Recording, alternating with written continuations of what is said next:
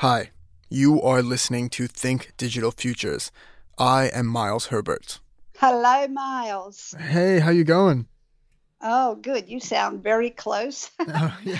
Uh, too loud? This is author and researcher June Alexander.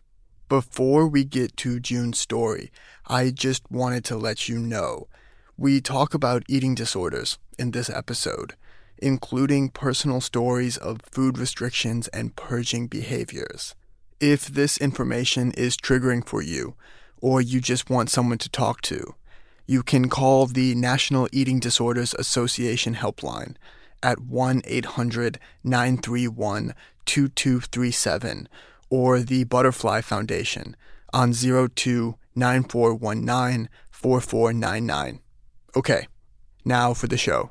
Hi, I'm June Alexander and I live near Geelong, Victoria. I grew up in country Australia. I grew up on a dairy farm a long time ago in the 1950s. And I developed anorexia nervosa at the age of 11.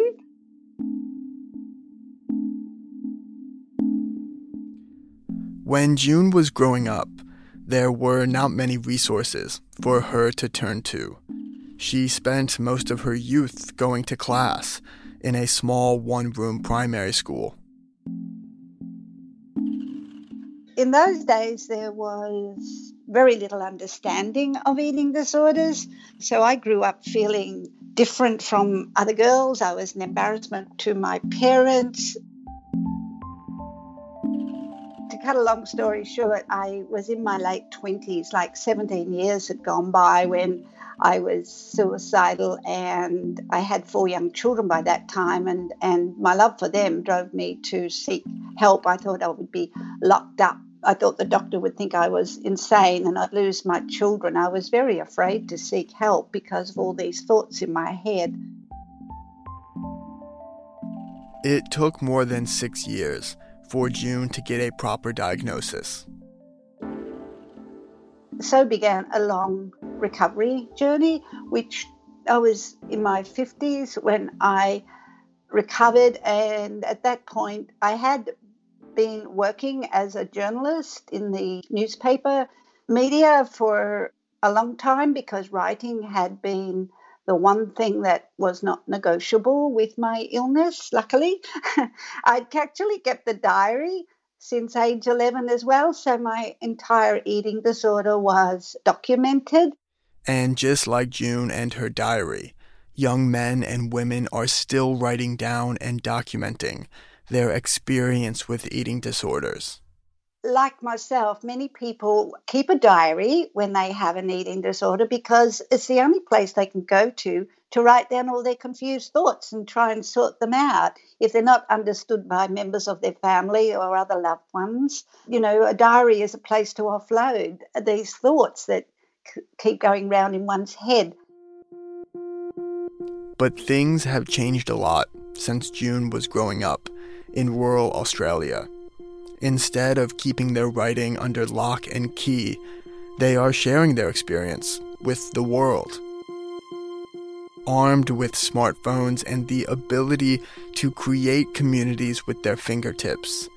People who suffer from eating disorders are turning to image centric social platforms like Tumblr and Instagram to celebrate thinness, share photos of slender bodies, and trade tips about how to stave off hunger. For one sole purpose to lose extreme and unhealthy amounts of weight. Quotes I crave. Have you lost weight? You should eat something. I can tell you haven't been eating. It's zero calories. You look skinnier than ever. I need to get back to a point where it was so easy to not eat for days and days. It's too big on you. I want your legs. Dear me, stop fucking eating, fat ass. All I want to know is how to be scared of food again. How do you never gain weight? Your jawline is so sharp. I miss that empty feeling. I wish I was as skinny as you. Now I just feel heavy and disgusting.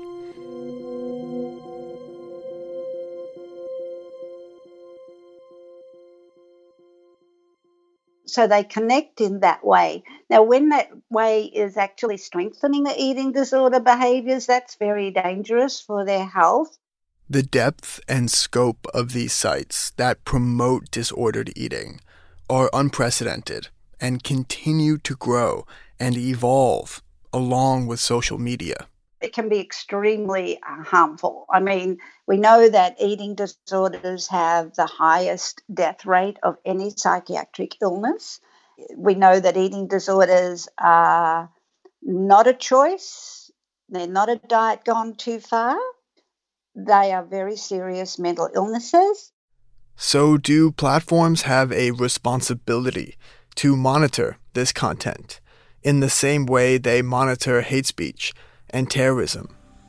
Still to come on Think Digital Futures, I am Miles Herbert. Stick around.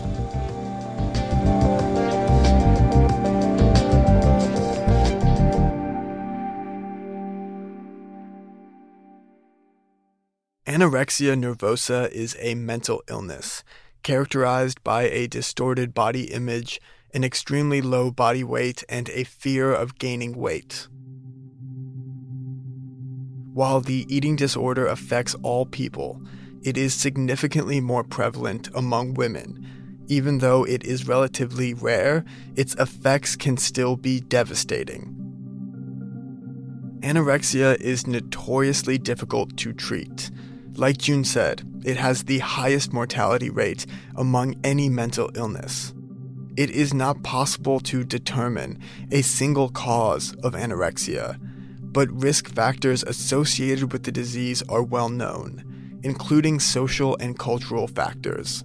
And given our social and cultural interactions are taking place online more and more, it is not surprising that online interactions intersect with anorexia nervosa and other disordered eating habits. For a long time there's been pro ana, so that's kind of communities that are pro anorexia nervosa.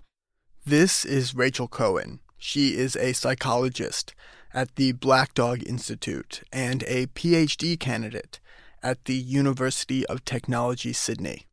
It almost becomes a community where people share strategies, share inspiration to basically reinforce or promote their behaviors and attitudes around anorexia nervosa. Pro Ana websites endorse anorexia as a positive choice as opposed to a mental illness. While anorexia can and does affect all people, including men, these sites specifically target young women. And same with there's a Pro Mia, which is kind of the sister cousin community, which is for bulimia nervosa. And so if you kind of peruse those types of community, you know, whether it's on Tumblr, whether it's on Instagram pages, it's you're seeing very kind of alarmingly thin images, very objectified images, being that you don't really even see the face. It's kind of specific body parts, which is really reducing people to their body parts. They promote a very thin body as the body women must have. They give advice about how to become anorexic, how to hide an eating disorder from others, how to successfully restrict your eating. These are dangerous and alarming communities. And you might think it's really easy when you see this kind of content to just avoid it and keep it off your feeds and timelines. But it's not always that simple. We know that there's these really harmful communities on social media, so your pro Ana and your pro Mia, but there's these other communities or even just types of posts like your Fitspiration.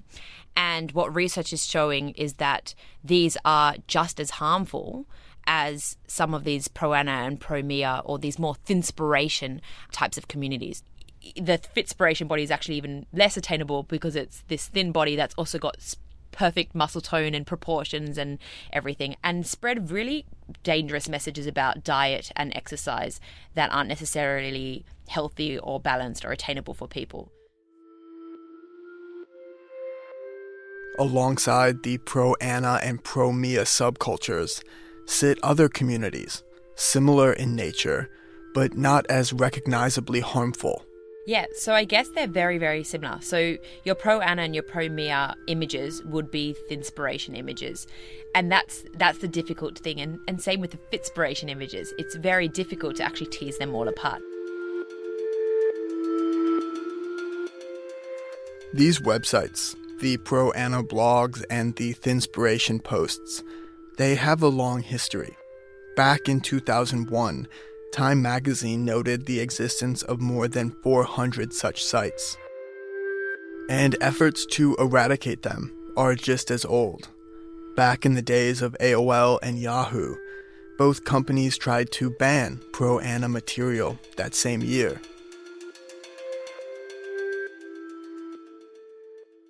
But more recent awareness started back in 2012 it was kind of a series of events that started then, actually, and they were triggered by a Huffington Post article.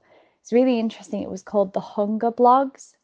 Um, this is Ysabel Gerrard. She's a lecturer in digital media and society at the University of Sheffield.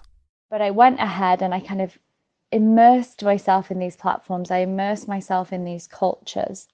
After the 2012 Huffington Post expose, Ysabel turned her eye to the eating disorder communities on the internet.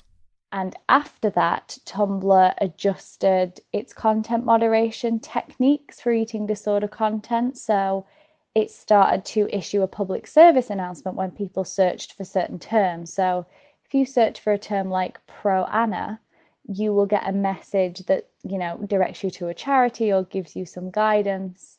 And in very quick succession over the next few months, Instagram and Pinterest did exactly the same things. None of the companies directly linked their actions with the newfound public awareness of the pro Ana and pro Mia sisterhoods. But I just feel like it's a little bit too coincidental, the timing of this. So, this has been something that has been in place and talked about since 2012, which, you know, if you think about it, it's actually quite a while ago now. But platforms quickly began to monitor and minimize content they felt was harmful and violated their terms of use agreement. One of the things that they do is they block the results of certain hashtag or keyword searches. So if you use Instagram and you search for certain problematic hashtags, they just won't return any results to you. So now, if you go on Tumblr, Pinterest, or Instagram and you search for other terms, you might get what's called a PSA. So that's a public service announcement. And it basically redirects you to a charity or to some organizations to get help. Um, and after this point, sometimes the platforms let you see the content anyway, and then other times they might block it. But none of these methods have been particularly effective. It's actually really hard for platforms to decide which images are okay and which ones aren't, or which posts are okay and which ones aren't. Blocking content through hashtag moderation doesn't really work, and attempts to get rid of these communities has proven harder than originally anticipated.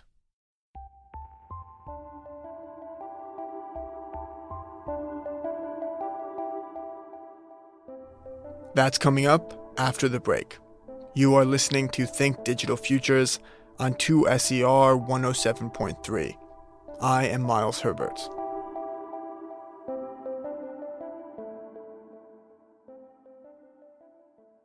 Human beings are savvy. They use social media in ways that aren't allowed. They break the rules, you know.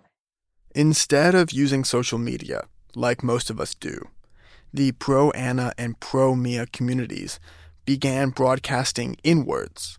Bloggers stopped using hashtags altogether and turned to exchanging messages, links, and images amongst themselves instead. That, to me, the circumvention of the tag and the circumvention of rules and content moderation is completely unsurprising. If you use the hashtag, if you use a problematic hashtag, it means that you can be found more easily, you can be associated with this community. And people know this. People know that if they use certain tags, they're kind of identifying themselves almost.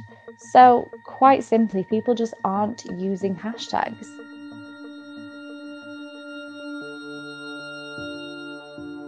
It is almost impossible to know, but at present moment, there is estimated to be more than a million pro Ana related websites, and the survival of such networks has been achieved through adaptation. There definitely needs to be some responsibility on behalf of the platforms. But for some reason, social platforms are not evolving along with them. And to this day, minimizing pro eating disorder content is still minimized through blocking content and hashtag moderation. In my very limited view, I feel like these platforms want the influencers on their platforms. And I feel like hashtag moderation is a very easy way to show the public that they're doing something without actually doing exactly. anything. At the end of the day, it's benefiting them. It, traffic on their platforms is traffic on their platforms. And so, whilst there is some kind of social responsibility, it is a bit of a cop out, I guess, is what you're alluding to. And but do I know what they should be doing that's going to help? I don't know. They definitely need to be doing something. So I think a really negative thing, and somewhere that platforms have a lot of control, is the algorithms. So if you've looked at certain types of images, and then you go in, like on Instagram, for example, um, you go to your explore page, and then a whole bunch more of stuff come from there that's similar to that. So if somebody's looked at kind of a more fitspiration post, or even a thinspiration post, or anything, then it starts to kind of almost suck them into this vortex of more of those images. It's inviting this infinite amount of exposure that you wouldn't traditionally get and I think that is where the platforms have a lot more control because they're creating those algorithms. And I think that they should be much more responsible for what they are putting onto people's explore page and what how they're kind of sucking people into time vortex of things that are really, really unhelpful and unhealthy for their sense of self. Even if you are now in recovery, and this type of content is buried in your online history. Say you spent hours and hours and hours and hours on it, and then now part of your recovery is that you're trying not to use social media. The algorithms that govern Instagram and Facebook will still be pushing pro Ana and pro Mia images your way. It's like putting a glass of beer in front of someone in recovery from alcohol addiction and asking them not to drink it. For me, and what I think is so interesting about eating disorders and other things like self harm and other kinds of, you know, mental illnesses and stigmatized conditions is that I don't think it's as easy to say this doesn't belong as it would be, you know, a video of violence, for example. A big portion of women who seek out pro Ana websites report suffering from an eating disorder. Visitors to these websites commonly report that they are seeking support in relation to those disorders, often after traditional therapies have been unsuccessful. I think that there is such value to social media for people who have socially stigmatized conditions. And just like the visitors to these websites, most publishers of pro Ana content are women themselves who suffer from the illness. For some people, you know, their Tumblr, their Instagram, anything is the only space where they can talk about what they're going through. It's the only space where people understand and where they can just be themselves. If pro Ana and other eating disorder content is minimized, blocked, and pulled from the public sphere, then it could make it more difficult for these communities to seek the help they need to recover. And so I think platforms do have a responsibility to an extent to remove some of the worst kinds of content from the web. But at the same time, for this specific issue, I think it's much harder and I think it's actually dangerous in some respects to say that it doesn't have a place because of the value of social media for so many different people. what the act of policing, no matter how you're doing it, is doing for how society thinks of certain issues. You know, if Instagram says, you know, we don't want pro eating disorder content, well, what does that say to the pro recovery community? What does that say to people who just want to talk about how they're feeling? It sends a very mixed signal. Images used by pro ana websites are most often taken from other sources. They include photos from fashion magazines, celebrities, well known models, and now infamous Instagram influencers. These images, disturbing and worthy of moderation and policing, in the context of pro ana websites, are fairly common in public space. So removing them and pushing this community underground can reinforce negative messages about eating disorders. Messages that tell young girls they should be ashamed of their illness, that they should hide it, even more than they already do.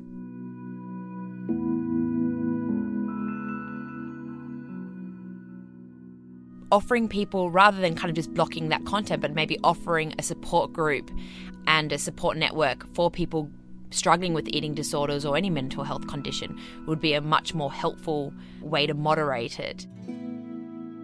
But I don't think that them using these pro ana and pro mia websites is going to, or, or pages is going to actually support them. At the same time, policing it, I don't think that would be the most successful thing in getting rid of it because they'll find another way to do it. So it's not that, you know, it's not black and white and it's not simple.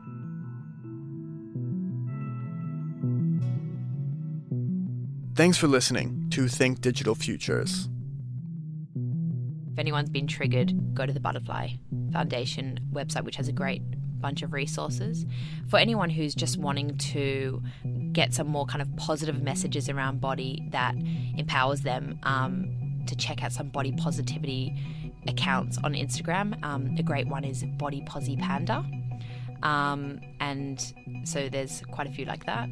Even if you just check out hashtag body positivity or hashtag BOPO and start to curate your feed. Think Digital Futures is made in partnership with 2SER 107.3 and the University of Technology Sydney.